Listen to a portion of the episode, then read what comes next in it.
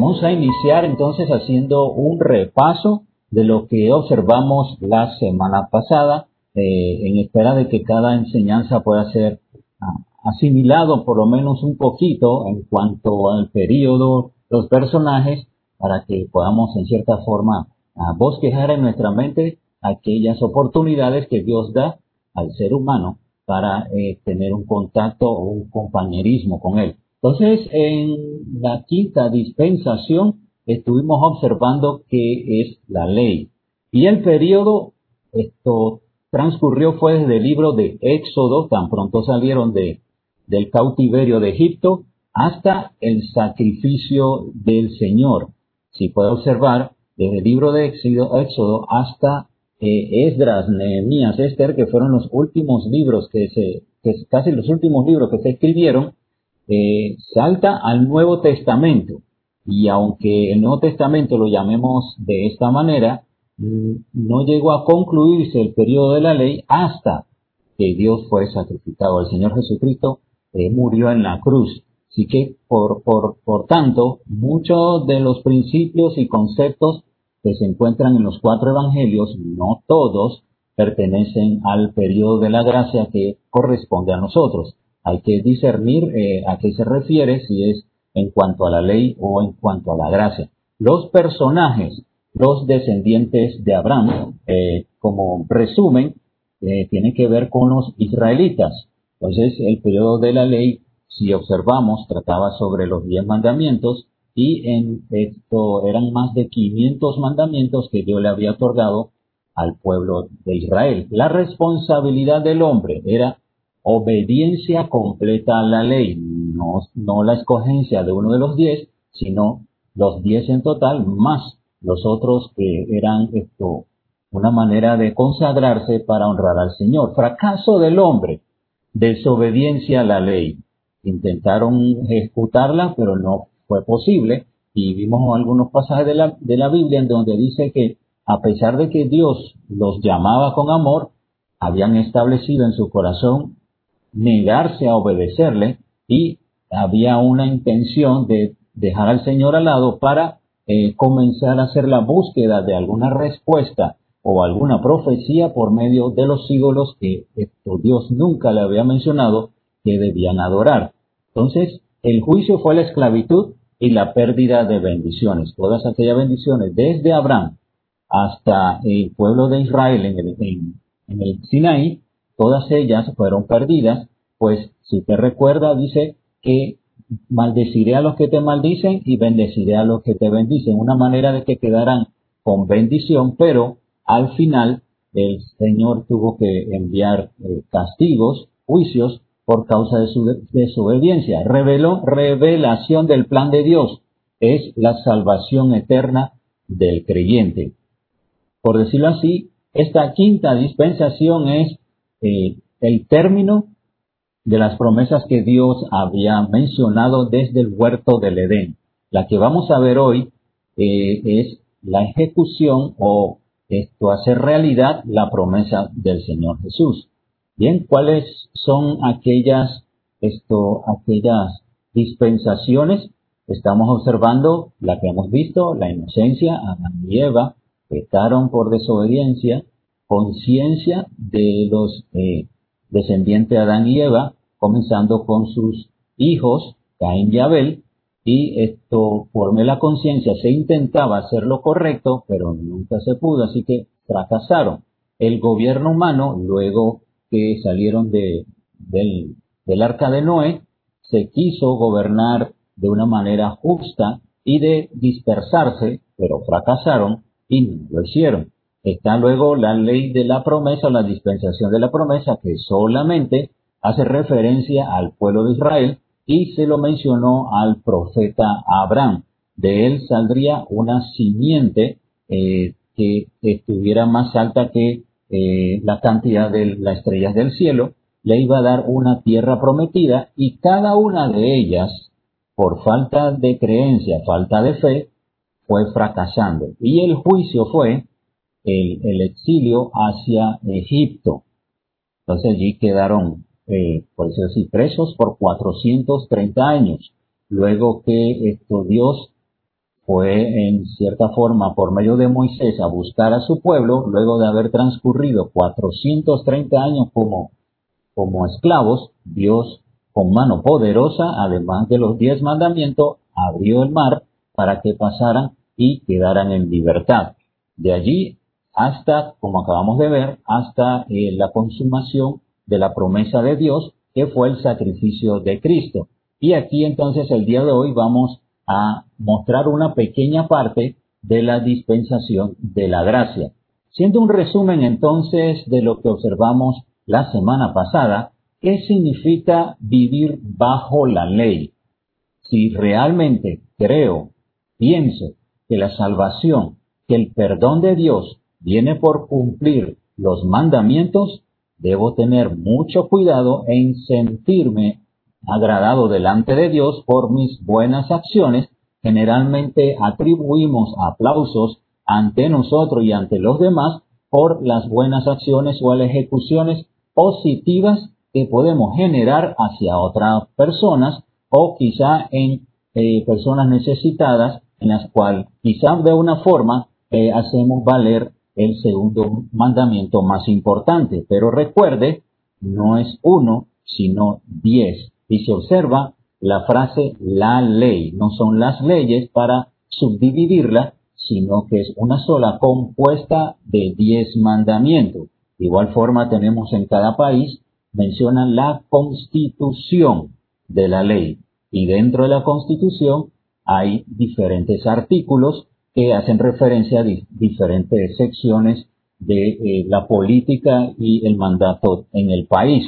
Entonces, cumplirla debe ser completa. Si realmente pienso que voy a estar eh, agradado delante de Dios y perdonado de mis pecados, debo tomar eh, muy en cuenta de que debo cumplirla en todo. Y si recordamos, el día que esto iban a, por decirlo así, a, a asesinar o a matar a una mujer, el Señor le mencionó, el que esté sin pecado, tire la primera, primera piedra. Y los que habían llegado eran personas que leían la Biblia, leían eh, la ley de Moisés todos los días, se encontraban en, el tabernáculo, se encontraban en el templo casi todos los días para orar, para leer las sagradas escrituras, pero si recordamos, los primeros que comenzaron alejarse para no cumplir el veredicto de la muerte fueron los ancianos, los de mayor edad, ya que comprendieron que su conciencia le estaba acusando de que no habían podido cumplir la ley hasta ese momento. Pero gracias a Dios quedó uno solo. Ese fue el Señor Jesucristo y le bendijo a la, señora, a la persona, a la señora, diciéndole, vete y no peques más. No te, no, esto, no te, te mereces la muerte, pero no te condeno. Qué bendición la parte del Señor que a pesar de que él sí la cumplió, ha ofrecido perdón a todas las personas. Y ve convertirse en un hebreo.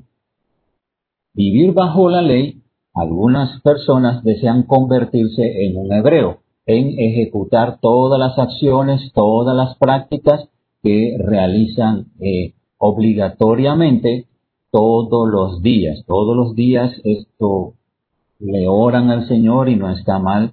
Todos los días leen las escrituras y no está mal, pero hay costumbres que solamente fueron esto, reservadas para los hebreos. Y una de ellas es la vestimenta o la forma en cómo dan a reconocer de que pertenecen a esto a la a la al tribu o, a las personas escogidas por Dios, el pueblo.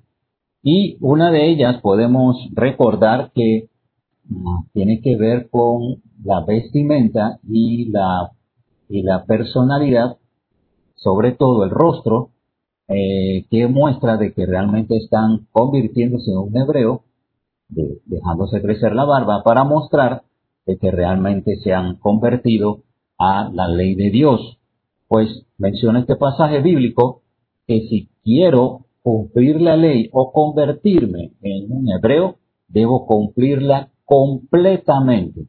Y Gálatas capítulo 5, el apóstol Pablo habla de una manera firme y categórica que él siendo judío y conociendo la ley de Dios, y si recordamos son más de 500 mandatos, una de ellas es demostrar por medio de la circuncisión que realmente se convirtieron en un hebreo. Faltaría ver si lo que están ejecutando en la acción de obligarse y obligar a los demás guardar toda la ley, si en realidad están practicando las 500 leyes. Y como por horario, eh, los adventistas son aquellos que guardan el sábado, por consiguiente toman en cuenta de que la ley escrita en el Antiguo Testamento, si observamos en el libro de Éxodo, Levítico, Número y Deuteronomio, habla específicamente al pueblo de Israel. Al, inicio en Deuteronomio capítulo 6, donde inicia eh, los diez mandamientos, dice, oye Israel. Está hablando de que la ley, de, la ley eh, o el Torah fue solamente descrita para los israelitas. No es, no es incorrecto tomarla en cuenta para vivir de una manera sabia, una, vida moral, una vida correcta y ojalá todo país lo tomara en cuenta como algo muy valioso ante la presencia de Dios. Entonces esto fue lo que eh, en cierta forma resume lo que observamos la semana pasada acerca de la ley. Bien, hoy entonces sí vamos a observar la nueva clase que trata sobre la sexta dispensación. Recordemos son siete y esta viene siendo eh, la sexta y es la que ahora mismo se encuentra en vigencia. Es la que estamos viviendo en estos momentos y lleva casi más de dos mil años y lo interesante es que todas las anteriores en cierta forma tenían especulado cierto término, pero en la gracia no se sabe. El Señor Jesús lo mencionó con varias parábolas y una de ellas es el hombre fuerte. Esto habla sobre eh, la parábola de las, de las vírgenes y otras más que menciona que no se conoce cuándo vendrá, pero dice vendrá como ladrón en la noche vendrá de repente. Así que estemos preparados y dice, y no durmamos como los demás. Entonces la que vamos a ver es la sexta dispensación llamada la gracia. ¿Qué es la gracia? Como definición podemos tomar que es el favor inmerecido de Dios, algo que no nos consta, que no hemos ganado, sino que por, por no atribuir o no completar la norma de Dios para recibirla, Dios no los otorga. Observa el concepto y menciona lo siguiente. El favor de Dios hacia el hombre, que el hombre no merece, ni lo gana, ni puede trabajar por él en manera alguna. Entonces, ¿nos merecemos la gracia? Pues no. No nos podemos ganar por nuestras buenas acciones, pues una en que faltemos queda contaminada las otras nueve y estamos excluidos de la bendición de Dios, de la gracia. No podemos trabajar, no podemos esforzarnos para ganarla, pues en, el libro de Jeremías dice, todas nuestras justicias son como trapos de inmundicia. Nada de lo que hagamos le permite a Dios darnos de la gracia o la bendición de recibir sus promesas y sus bendiciones. Entonces la gracia en primera parte es un favor que no nos merecemos, es algo que Dios nos está brindando que no debemos eh, pagarlo o atribuir alguna acción positiva. Pues si recordamos, esta es una frase frecuente que mencionamos, por favor hágame, hágame un favor, envíele esto a, a mi niño, envíele esto a la maestra no le están pagando, no le están brindando ninguna bendición, sino es un favor para ejecutar alguna acción. Es de la misma forma como Dios nos brinda la gracia. Otra, otro concepto es una bondad inmerecida. Bondad es algo bueno, es algo agradable que recibimos, pero sin merecerla. Dice el sorprendente amor y bondad para con quienes no lo merecen en absoluto. Y menciona, no es un amor sencillo, no es un amor eros, no es un amor fileo de amigos, no es un amor ágape entre personas, entre entre familia, sino dice mucho más. Es el amor tanto que se sacrificó a sí mismo para morir por nuestros pecados. Así que la gracia es algo tan inmenso que Dios nos permite recibirlo sin haber hecho algo. En absoluto, no nos los merecemos. Qué interesante. Todos los anteriores, todas las dispensaciones, había que poner en práctica algo. Desde la inocencia hasta la ley, había que cumplir algo. Aquí no están regalando para recibir la bendición, nos están dando un favor. Está el Señor mostrando bondades. A pesar de que hayamos fracasado, Dios nos las brinda gratuitamente. Es una bendición de que todos nosotros nos encontremos en el periodo de la gracia, que es una oportunidad de recibir el perdón de Dios, no por lo que hemos hecho, sino por lo que Él hizo por nosotros. No hemos ejecutado acciones positivas de manera completa y Dios nos bendice como Él ha hecho. Dice, si nosotros permaneciéramos infieles, Él permanece fiel. Lo que cumple, lo que lo promete. Bien, vamos a observar algunas definiciones de la palabra gracia en algunos versículos.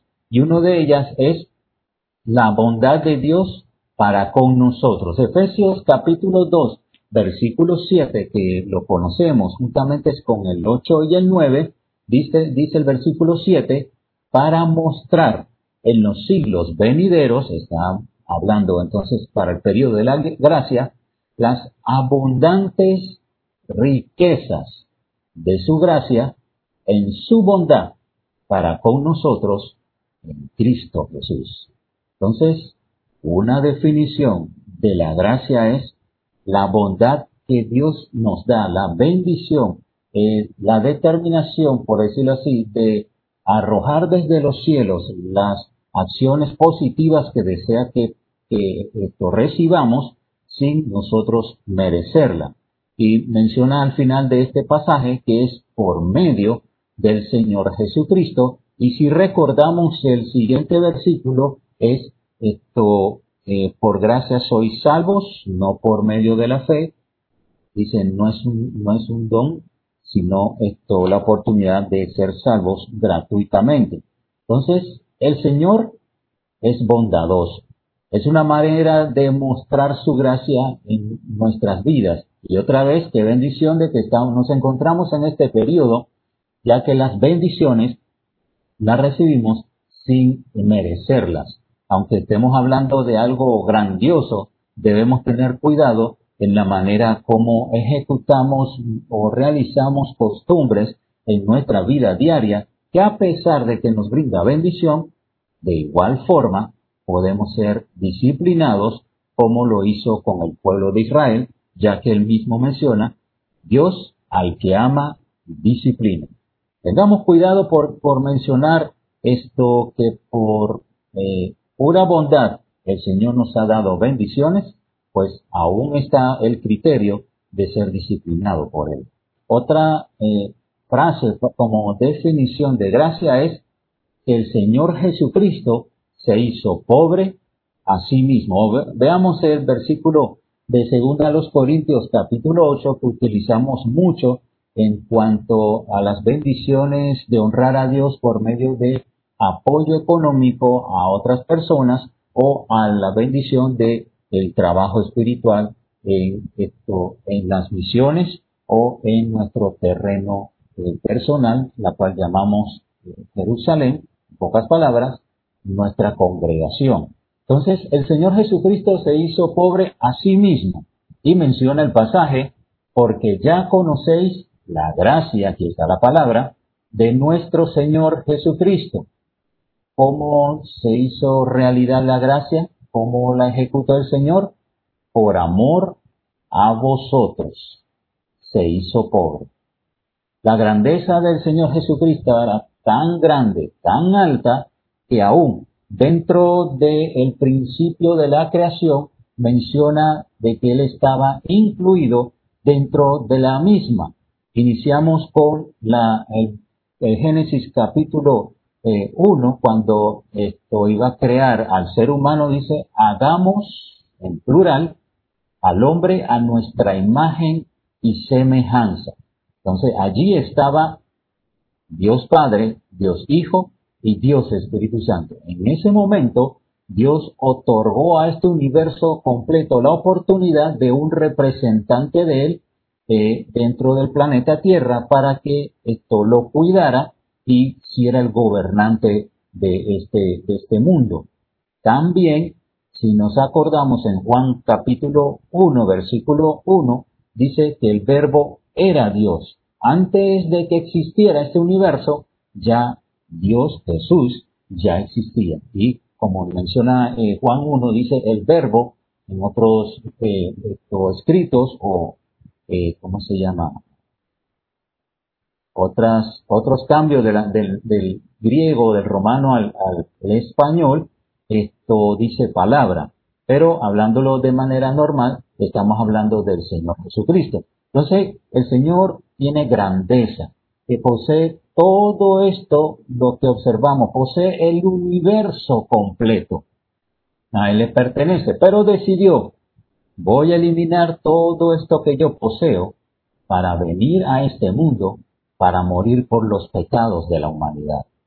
Siendo rico, se hizo pobre, para que vosotros, con su pobreza, fuiseis enriquecidos. En pocas palabras, Dios nos otorgó a nosotros bendiciones, nos otorgó gracia en nuestras vidas por medio de lo que Él se despojó para brindárnoslos a nosotros. Es una bondad de Dios sin merecerlo y atribuyéndole a que Él tomó la determinación de dejarla a un lado, no únicamente para que eh, no lo tomara en cuenta, sino que lo repartió, lo distribuyó a todo aquel que Él cree.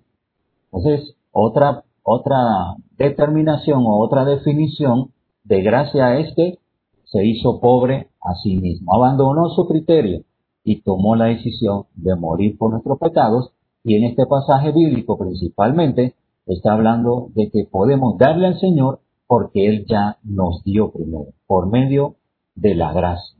Dios nos ha bendecido con ingresos económicos y Él menciona, si te he bendecido con el sustento, con el abrigo, pues bendice al Señor por medio de las ofrendas. Esto es lo que está mencionando este pasaje como una definición de la gracia. Recuerde, solamente estamos eh, atribuyendo en estos dos, estas dos diapositivas qué significa la palabra gracia. Bien, vamos ahora a tener algo eh, resumido de algunos conceptos sobre la gracia. Es el es la forma o el medio del sacrificio de Cristo en la cruz. Como concepto, observe lo que menciona. Debido a que Cristo murió en la cruz, esto aunque parezca algo trivial, algo sencillo, eh, nos muestra, si lo colocamos esto, o lo incluimos del pasaje anterior, el Señor Jesús no merecía la muerte, no merecía morir en una cruz, ya que él era completamente santo y nunca pecó. Pero él tomó la decisión de abandonar su santidad y el criterio de su eternidad en el cielo para morir por cada uno de nosotros que no nos merecíamos el perdón de Dios. Entonces, en cierta forma, uno de los conceptos es que Cristo murió en la cruz y esto muestra la abundante gracia de Dios que puede derramarse sobre los pecadores. Dice, Cristo murió por nosotros, por los cuales yo soy el primero. El apóstol Pablo se consideraba el peor de los pecadores, pues había negado al Señor, había destruido el trabajo del Señor, había asesinado a un creyente y se sentía tan, tan desgraciado tan mal, tan pecador, que decidió decir, entre todas estas personas, yo soy el peor. Y él observó que Dios le perdonó por medio de la gracia. Entonces, la oportunidad de ser perdonados proviene de la gracia. ¿Y qué hizo Dios? morir en la cruz. Si Cristo no hubiese muerto en la cruz, Dios no podría ser bondadoso y dadivoso con nosotros. Recuerdan, no hemos hecho nada para recibirlo, pero Dios tuvo que satisfacerse de alguna manera para esto bendecirnos a nosotros. Y la forma en cómo pudo abrir las ventanas de los cielos en cuanto a bendición y en cuanto a salvación fue por medio del Señor Jesucristo. Dios no podría ser bondadoso y dadivoso con nosotros si Cristo no hubiera muerto en la cruz.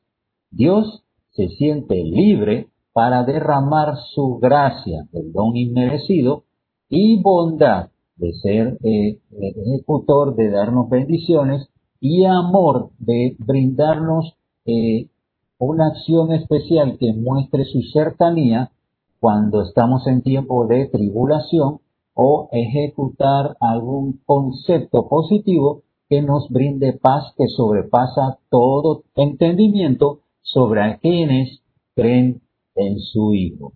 No sé si a usted le, ha llegado por medio de, de, otras personas que pueden ser sus, sus familias o algunos conocidos o compañeros de trabajo, donde hay cierta eh, mezcla de buena cantidad de versículos, de conceptos eh, religiosos que al final tomamos como muy en duda en qué tipo de religión se encuentra. Eh, tengo un compañero esto que es testigo de Jehová. Esto muestras, muestra principios acerca del Antiguo Testamento, otros conceptos de la iglesia tradicional, otros conceptos de la iglesia pentecostal, otros conceptos de la Biblia que se observa que al final no hay ninguna creencia firme en cuanto a lo que es Dios o el Señor Jesucristo. Entonces, el amor de Dios tiene que ver con aquellos que creen. Dice el que tiene al Hijo, tiene la vida. Al que no tiene el Hijo de Dios, no tiene la vida. Entonces, observemos uno de los conceptos. La gracia proviene por medio de lo que Cristo hizo en la cruz. Otro más sobre los conceptos de la gracia es que Jesús murió por nosotros y Dios está completamente satisfecho con el hecho de que el castigo por el pecado haya sido pagado en su totalidad. Si recuerda, eh, la última frase o una de las siete palabras en la cruz fue consumado es. Lo que el ser humano necesitaba cumplir, practicar para recibir el perdón de Dios fue cargado por medio del Señor Jesucristo. Todo lo que el ser humano esperó desde la creación o desde la, desde la dispensación de la inocencia, luego que pecaron nuestros primeros padres, Adán y Eva, hasta ese momento, la consumación de la promesa de Dios se ejecutó en ese mismo instante cuando el Señor Jesús murió, terminó el periodo de la ley y se inició la dispensación de la gracia. Desde ese momento en adelante, Dios se ha sentido satisfecho que toda acción que tome el ser humano no vaya de acuerdo a sus buenas obras, sino en comprender que el castigo por el pecado por medio del Señor Jesucristo muriendo en la cruz le brinda satisfacción al Señor de haber pagado en su totalidad el castigo que nos merecíamos. Y si recuerda, dice esto, el que no tiene al Hijo no tiene la vida. Y otro menciona, y el que no se halló inscrito en el libro de la vida fue lanzado al lago de fuego. Por cuanto todos pecaron y están destituidos de la gloria de Dios. Todos somos pecadores nuestras acciones positivas no son suficientes, pero la gracia de Dios, un don inmerecido, una bondad o una bendición que nos, nos brinda, a pesar de que no nos la merezcamos. Por tanto, Dios se siente libre para derramar su gracia y bondad y amor sobre los que creen en su Hijo. Entonces el Señor trae bendición por medio de lo que Cristo hizo. No hay ninguna otra razón por aquello. Hay otro pasaje bíblico que escribió el apóstol Pablo, dice, si desea practicar la ley, vivirá por ellas. Pocas palabras, debe, se sentirá contento, se sentirá bien con los demás si toma en cuenta practicar la ley de Dios, pero los que toman la decisión de aceptar al Señor va a estar bien con el mismo Señor Jesucristo y no con nosotros. Una bendición muy especial. Y esto es uno de los conceptos sobre la gracia. Bien, vamos a observar algo distinto, algo representativo de lo que sucedió cuando el Señor Jesucristo murió en la cruz y luego cuáles han sido las bendiciones. Tomar mi castigo sobre sí y tomar mi lugar. Esto es gracia. No se merecía la muerte, dice el justo por los injustos para llevarnos a Dios. Entonces Él tomó mi castigo, me merecía la muerte en el infierno, pero Él tomó la decisión de que mis pecados cayeran sobre Él para que fuera, fuera la propiciación, fuera la satisfacción hacia Dios de que lo que Él otorgó en la cruz fue suficiente para mi perdón. Y también dice, tomó mi lugar. Yo me merecía la cruz, yo me merecía la muerte, pero Dios, el Señor Jesús, decidió morir por mis pecados. Veamos cuáles fueron o cuáles han sido nuestras prácticas o qué nos, qué nos ah, ocasiona ser pecadores. Uno, ser castigado por Dios. Dice el Señor, el Señor está eh, lejos de las oraciones del impío. Dios castiga a aquellas personas que ejecutan lo malo. Y si podemos ver en todas las dispensaciones, cada, eh, cada desobediencia, cada determinación del ser humano de no cumplir eh, a cabalidad su mayordomía, tuvo un castigo. Toda persona que no obedece a Dios se merece un castigo. Eso es lo que nos merecemos por causa de nuestros pecados. También el odio hacia Dios, hacia el pecado. Dios o muchas personas, luego que han observado que no ha habido alguna respuesta de Dios o no, no se han sentido bien en una iglesia, castigan a Dios como si dentro de la iglesia estuviéramos adorando a alguna imagen en la cual determinan varios creyentes alejarse debido a que sienten que en, el templo y en la congregación misma está eh, la presencia de Dios, por decirlo así, pero en realidad nosotros somos los que nos estamos alejando de Él y no Él de nosotros. El Señor dice, acercaos a Dios y Él se acercará a nosotros. Entonces, el odio hacia Dios, hacia el pecado, cada acción, cada determinación que tomamos en ejecutar, en tomar acción de algo negativo, algo incorrecto, algo pecaminoso, estamos permitiendo de que Dios nos odie. Recuerde que esto fue antes de la salvación. Dios odia el pecado, dice que Él es santo que no puede ver eh, al pecador. Luego también menciona la ira de Dios. Dice un pasaje que Dios está airado con el impío todos los días. Dios quiere destruir a toda persona en este mundo, pero su misericordia nos permite todavía seguir en existencia. Muchos se preguntan a qué se debe que personas buenas, personas amables, personas de buen corazón fallecen, pero mientras tanto otros, otras personas de mal vivir, de un concepto incorrecto ante la sociedad, ante las personas y sobre todo sobre Dios, continúan aún con vida.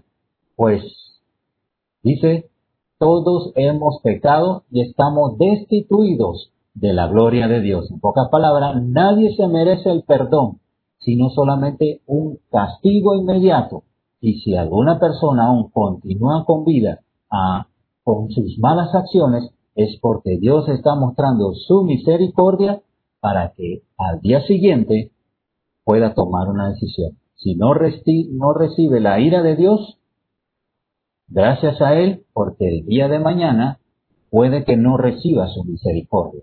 Y así Dios hace transcurrir los días en no a incluir la ira de Dios o su ira en una persona, esperando que todos se arrepientan y vengan al conocimiento de la verdad. Dice, eh, Dios está airado todos los días con, el impío. Y gracias a Dios que en nuestra fecha o nuestra edad que tuvimos el día de la salvación por medio de eh, reconocer de que Cristo murió en la cruz, gracias al Señor por esos ocho años, diez, quince, veinte, cuarenta años, Dios, a pesar de que estaba airado con nosotros, nos brindó 20, 25 años de misericordia hasta que llegó este día. Gracias a Dios por ello, pero Dios está airado. Y el enojo de Dios, una de ellas es el diluvio, una de ellas es la torre de Babel, una de ellas es Sodoma y Gomorra, una de ellas son las diez plagas en Egipto, una de ellas es eh, la expulsión del pueblo de Israel esto, eh, para ser esclavos en otros pueblos, en Babilonia, con los persas, con los babilonios, hasta al final con los romanos. Dios está enojado, pero sabe, todos estos castigos, toda esta ira de Dios, toda esta destrucción que Dios quiere darle al ser humano y que nos merecemos, Cristo lo cargó. Cristo tomó mi lugar para que todas estas características que nos merecemos por parte de Dios, ya que lo único que Él desea es destruirnos por causa de nuestro mal, Cristo lo pagó. Cuando Adán y Eva pecaron, Dios quería destruirlos y por misericordia no lo hizo. En el tiempo de Noé, Dios quiso raer de la faz de la tierra al ser humano, pero no lo hizo por misericordia de Dios. En el tiempo del gobierno humano, tuvo misericordia. Y en cada una de estas dispensaciones, Dios otorgó misericordia hasta que Cristo viniera a este mundo. Juan el Bautista mencionó, he aquí el Cordero de Dios que quita el pecado del mundo. Él fue el sacrificio, Él fue el Cordero que murió por nuestros pecados. Bien, ¿qué, qué versículo podemos tomar? Según a los Corintios 5:21, al que no conoció pecado, hablando de Jesucristo, por nosotros lo hizo pecado. El Señor, Dios, tomó nuestros pecados y se lo colocó, por decirlo así, en la carga del Señor Jesús para que Él fuera considerado el pecador y nosotros los santos, para que nosotros fuésemos hecho justicia de Dios en Él. Cuando menciona justicia es que hemos cumplido a cabalidad la ley de Dios para ser perdonados. Cristo murió por nuestros pecados. Él los cargó para que nosotros fuésemos santos, fuésemos aquellos que cumplieron la ley a cabalidad. Qué interesante es Dios. ¿Qué hemos bendecido entonces? ¿O cómo hemos sido bendecidos? Cristo Jesús vino al mundo para salvar a los pecadores, de los cuales yo soy el primero. Sería bueno si ya no lo ha ejecutado, eh, como el salmista menciona, cuando estamos a punto de descansar, nos encontramos en nuestra cama y hacemos un repaso de la trayectoria que hemos realizado durante el día, ya sea en nuestro pensar, ya sea en nuestro actuar, ya sea en nuestro hablar, podemos visualizar cómo ha sido eh, nuestra vida delante de Dios. Y creo que si nos examinásemos, pudiéramos tomar este último renglón. Yo soy el primero de los pecadores. Y por causa de ello, me rindo ante Dios y le pido perdón por mis pecados. Señor, sabía que me mencionaste que debía hacer esto y no lo hice. Señor, gracias por tu bondad que me has dado bendición y he sido una persona orgullosa, una persona mezquina en las cuales he tomado tus bendiciones y me las he otorgado a mí mismo sin permitir de que otros sean bendecidos por aquellas cosas que me has brindado sin merecerlas. Y aquí, observe las bendiciones cuando hemos recibido el perdón de Dios.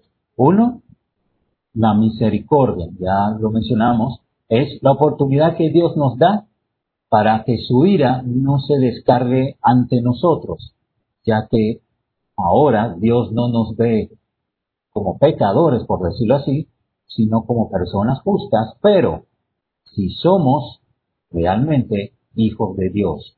Dice, a lo suyo vino y a los suyos no le recibieron, mas a todos los que le recibieron fueron llamados hijos de Dios. Por ser hijos, Dios ya no necesita, por decirlo así, ser eh, castigarnos con la muerte eterna, pero sí, por medio de nuestra conducta, castigarnos como hijos de Él y Él nuestro Padre. También nos brindó por medio de la gracia el perdón. Nosotros fuimos perdonados de todos los pecados. Si recordamos, además de los planes de Dios que tenía para nosotros, aún antes de haber fundado el mundo, Dios sabía, aún antes de la fundación del mundo, que íbamos a existir. Aún antes de la fundación del mundo, Dios sabía cuál iba a ser el contacto de nosotros para poder recibir el plan de Dios y aún Dios sabía cuál iba a ser nuestra congregación durante todo este transcurrir y llegó el día de recibir el perdón de Dios. Qué bendición el Señor nos brinda a causa de que siendo aún pecadores, Cristo murió por nosotros. La bondad de Dios, Dios es bondadoso. Nos brinda, dice, bendiciones para que las disfrutemos. Nos da y nos otorga tantas cosas positivas en las cuales Dios nos brinda la oportunidad de continuar en este mundo. Sería bueno resaltar que ya hemos escuchado ya durante diez meses que muchas personas ya han partido. Dios tuvo misericordia con ellos hasta que llegó el momento de llamarlo para rendirle cuentas. Gracias al Señor por su bondad, que si hemos sido contagiados, aún Dios no nos ha llamado a su presencia. Por ello, debemos darle gracias a Dios y debemos ser bondadosos a Dios en decirle, Señor, tú me has dado un año más de vida, me has dado un día más de vida, me has dado la oportunidad de estar nuevamente con mi familia. Gracias por la bondad, por la bendición que me diste y por esto voy a otorgar el levantarme para hacerte útil, para hacerte fiel. Dice el salmista, despierto y aún estoy contigo. El Señor nos hace ver de que cada día, que luego que el cuerpo haya descansado y hemos tomado la acción diaria de nuestros, de nuestros quehaceres, nuestro vivir, el Señor ha sido bondadoso. Agradezcamos por la bondad que nos ha dado. A otros no la han recibido. Y por último, el amor de Dios. Es un amor que no nos merecemos. Es un amor que no es solamente un amor que tiene que ver con relaciones íntimas. No es un amor que tiene que ver con relaciones amistosas. Es un amor que tiene que ver tan estrecho como lo es el Padre el Hijo y el Espíritu Santo. Él mismo mencionó, así como yo es amado, amaos los unos a los otros. Y dice primera de Juan, de la misma manera como me sacrifiqué por ustedes, hablando con los apóstoles, ustedes debieran eh, sacrificarse por los demás. Cuando estuvieron en la cena del Señor, Él se humilló para mostrarle a los demás que el que piense estar en una posición superior debe servir a los demás. Y fue en ese momento cuando tomó la determinación de lavar los pies a cada uno de ellos, dándole a comprender que él, siendo Dios mismo, el Hijo de Dios, se humilló para ayudar, para servir a los demás. Y si Dios mostró amor de esta misma manera, debemos hacer, como el resto de las demás personas, lo mismo. La dispensación de la gracia es una bendición que nosotros sin merecerlo, Dios nos ha acordado. Todas las otras cinco dispensaciones, las bendiciones dependían de las acciones de aquellas personas que estaban involucrados durante, durante esta etapa. Pero la gracia es algo sin merecer. Efesios 2, 5 y 8 dice, aún estando nosotros muertos en pecados, nos dio vida juntamente con Cristo. Estábamos muertos, para Dios en cierta forma no existíamos, ya que Dios está, eh, estábamos lejos de Dios por causa de nuestro pecado, ¿verdad? Entonces, luego que Cristo murió, nos hizo vivir. El que tiene al Hijo, tiene la vida, la vida eterna. Y menciona, entre paréntesis, y así está en la Biblia, por gracia soy salvo. La única manera en cómo recibir la salvación es por la gracia, por el don inmerecido de Dios hacia nosotros. Porque por gracia, el don inmerecido, la bondad de Dios, sois salvos por medio de la fe. Y esto no de vosotros, pues es don de Dios. Y aún más, la fe que supuestamente debiéramos depositar en lo que Cristo hizo en la cruz, Dios nos las otorga para que podamos ser perdonados y observar que el sacrificio de Cristo nos hace merecedor del perdón de Dios. ¡Qué bendición! Y dice el apóstol Pablo, gracias a Dios por su don inefable. Es algo que Dios nos otorga otra vez sin merecer. ¿Cuál va a ser nuestra actitud? ¿Cómo va a ser nuestro estilo de vida? si ya hemos observado lo que Cristo hizo por nosotros, y cada uno de estos aspectos, misericordia, perdón, bondad y amor, Dios nos los ha atribuido sin merecerlo, hagamos lo mismo, iniciando con Él, sirviéndole, tomándolo en primer lugar, y luego estas mismas características, ponerla en práctica para bendecir a los demás. ¿Lo hará usted desde el día de hoy? Resumiendo entonces, sobre la dispensación de la gracia, el periodo desde el sacrificio de Cristo hasta el rapto de la iglesia. Si usted puede observar, va a ser necesario eh, tomar otro, otro domingo más para continuar sobre esta enseñanza, ya que lo que estamos viendo es solamente la definición. Y como es algo que más bien tiene que ver con doctrina, es un poquito más extensivo personajes, los judíos y los gentiles. Dice, a judíos y gentiles todos están bajo pecados. Dice, para Dios no hay razón alguna de tomar a un grupo, a un pueblo específico para perdonar a uno y para castigar a otro.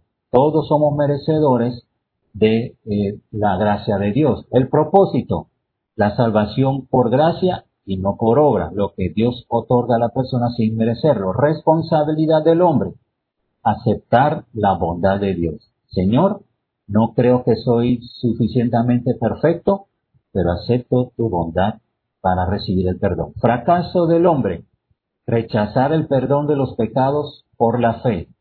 Dice, no es por obras para que nadie se gloríe. El juicio, eternidad en el infierno la provisión de Dios, cumplimiento de la ley por el justo, Jesucristo. Desde la inocencia hasta la ley, siempre hubo una promesa. Vendría el Salvador, vendría el Salvador.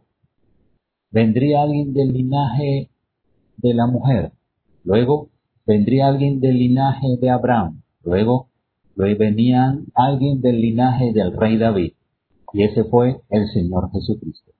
La revelación del plan de Dios, salvación eterna del creyente.